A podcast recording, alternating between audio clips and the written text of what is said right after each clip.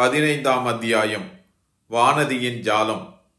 இளைய பிராட்டி குந்தவை தேவியும் கொடும்பாலூர் இளவரசி வானதியும் ரதத்தில் ஏறி குடந்தை நகரை நோக்கிச் சென்றார்கள் அல்லவா? அதன் பிறகு படகில் இருந்த பெண்கள் என்ன பேசினார்கள் என்ன செய்தார்கள் என்பதை நாம் சிறிது தெரிந்து கொள்ள வேண்டும். அடியே தாரகை இந்த கொடும்பாலூர் காரிக்கு வந்த யோகத்தை பாரடி அவள் பேரில் நம் இளைய பிராட்டிக்கு என்னடி இவ்வளவு ஆசை? என்றாள் ஒருத்தி. ஆசையும் இல்லை ஒன்றுமில்லை அடிவாரினி நாலு மாதமாக அந்த பெண் ஒரு மாதிரி கிறுக்கு பிடித்தவள் போல் இருக்கிறாள். அடிக்கடி மயக்கம் போட்டு விழுந்து தொலைக்கிறாள். தாய் தகப்பனார் இல்லாத பெண்ணை நம்மை நம்பி ஒப்புவித்திருக்கிறார்களே என்று இளைய பிராட்டிக்கு கவலை. அதனால்தான் வானதிக்கு என்ன வந்துவிட்டது என்று கேட்க ஜோதிடரிடம் அழைத்து போயிருக்கிறார். ஏதாவது பேய் பிசாசுகளின் சேஷ்டையாயிருக்கலாம் அல்லவா? அப்படி இருந்தால் ஏதாவது மந்திரம் கிந்திரம் போட்டு ஓட்ட வேண்டும் அல்லவா? என்றாள் தாரகை. பேயும் இல்லை பிசாசும் இல்லையடி. இவளை வந்து எந்த பிசாசு பிடிக்கப் போகிறது? இவளே நூறு பிசாசை அடித்து ஓட்டி விடுவாளே என்றாள் வாஜினி. வானதி மயக்கம் போட்டு விடுவது கூட பாசாங்குதானடி இப்படியெல்லாம் செய்தால் மெதுவாக இளவரசரை தன் வலையில் போட்டுக்கொண்டு விடலாம் என்று அவளுடைய எண்ணம் என்றால் இன்னொருத்தி. நிரவதி சொல்லுவதுதான் சரி அது மட்டுமா? அன்றைக்கு இளவரசர் புறப்படும் போது தீபத்தட்டை கீழே போட்டாலே அது கூட தன்னை அவர் கவனிக்க வேண்டும் என்பதற்காக செய்த காரியம்தான். இரண்டு கையாலும் ஏந்தி கொண்டிருந்த தட்டு அப்படி தவறி விழுந்து விடுமா? அல்லது நம் இளவரசர் என்ன புலியா கரடியா? அவரை பார்த்து இவள் பயப்படுவதற்கு என்றாள் வாரினி உடனே மூர்ச்சை போட்டு விழுந்து விட்டதாக பாசாங்கு செய்தாலே அதற்கு எவ்வளவு கெட்டிக்காரத்தனம் வேண்டும் என்றாள் நிரவதி. அவள் செய்த ஜாலத்தை காட்டிலும் அந்த ஜாலத்தில் குந்தவை தேவியும் இளவரசரும் ஏமாந்து போனார்களே. அதுதான் பெரிய வேடிக்கை என்றாள் செந்துரு என்பவள். பொய்யும் புனை சுருட்டும் ஜாலமும் மாய்மாலமும் செய்கிறவர்களுக்குத்தான் இது காலம் என்றாள் மந்தாகினி என்பவள். யுத்தத்துக்கு புறப்பட்டான பிறகு இளவரசர் திரும்பி வந்து இந்த வானதியை பார்த்துவிட்டு போனாரே. இதைவிட என்னடி வேண்டும்? அவளுடைய மாயாஜாலம் எவ்வளவு தூரம் பலித்து விட்டது பார்த்தாயா? என்றாள் வாரினி அதெல்லாம் ஒன்றுமில்லை. இளவரசர் அவ்வளவு மேன்மையான குணமுள்ளவர். ஒரு பெண் மயக்கம் போட்டு விழுந்து விட்டாள் என்றால் அவளை பார்த்து விசாரியாமல் போவாராடி.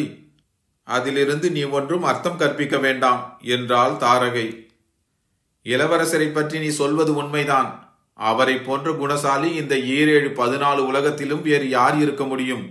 கதைகளிலும் காவியங்களிலும் கூட கிடையாது. ஆனால் நான் சொல்கிறது வேறு. இவள் இந்த வானதி மயக்கம் போட்டு விழுந்தாலே அது என்ன மயக்கம் தெரியுமா? அதை கேட்க ஜோதிடரிடமே போயிருக்க வேண்டியதில்லை. என்னை கேட்டிருந்தால் நானே சொல்லியிருப்பேன் என்றாள் வாரினி அது என்ன மயக்கமடி? எங்களுக்குத்தான் சொல்லேன் என்றாள் செந்திரு. வாரினி செந்துருவின் காதோடு ஏதோ சொன்னாள். என்னடி ரகசியம் சொன்னால் எங்களுக்கும் தெரியக்கூடாதா? என்று நிரவதி கேட்டாள். அது சாதாரண மயக்கம் இல்லையாம் மையல் மயக்கமாம் என்றாள் செந்திரு. உடனே எல்லோரும் கலகலவென்று சிரித்தார்கள். அதை கேட்டுவிட்டு நதிக்கரை மரங்களில் இருந்த பறவைகள் சடசடவென்று இறக்கையை அடித்துக்கொண்டு பறந்து சென்றன.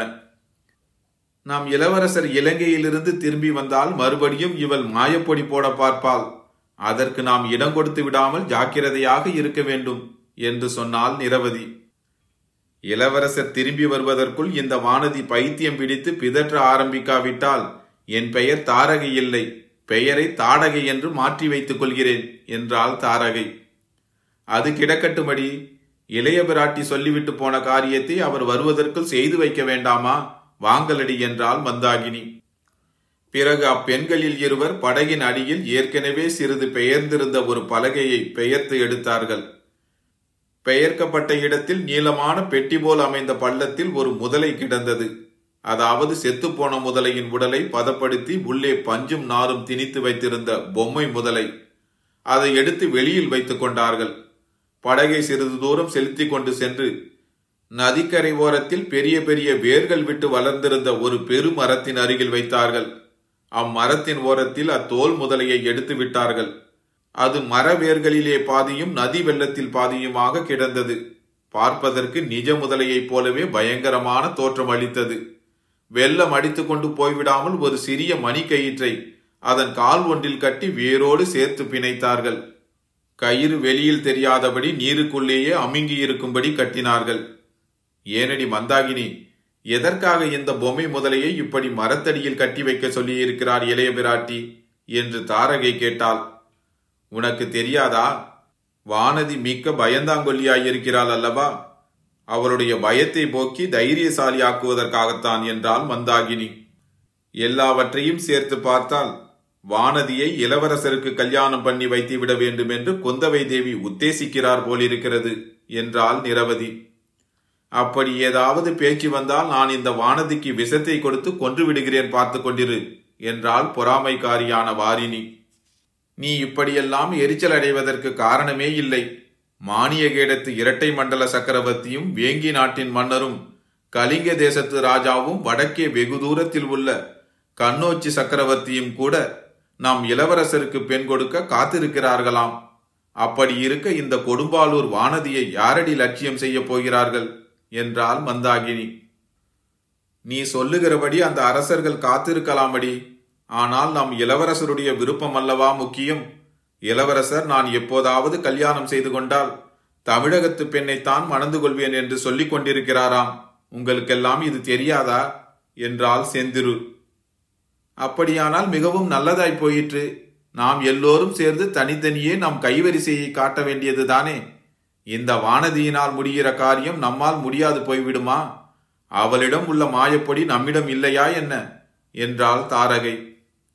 இப்படியெல்லாம் இந்த பெண்கள் பேசியதற்கு ஆதாரமான நிகழ்ச்சி என்னவென்பதை நேயர்களுக்கு இப்போது தெரிவிக்க விரும்புகிறோம்.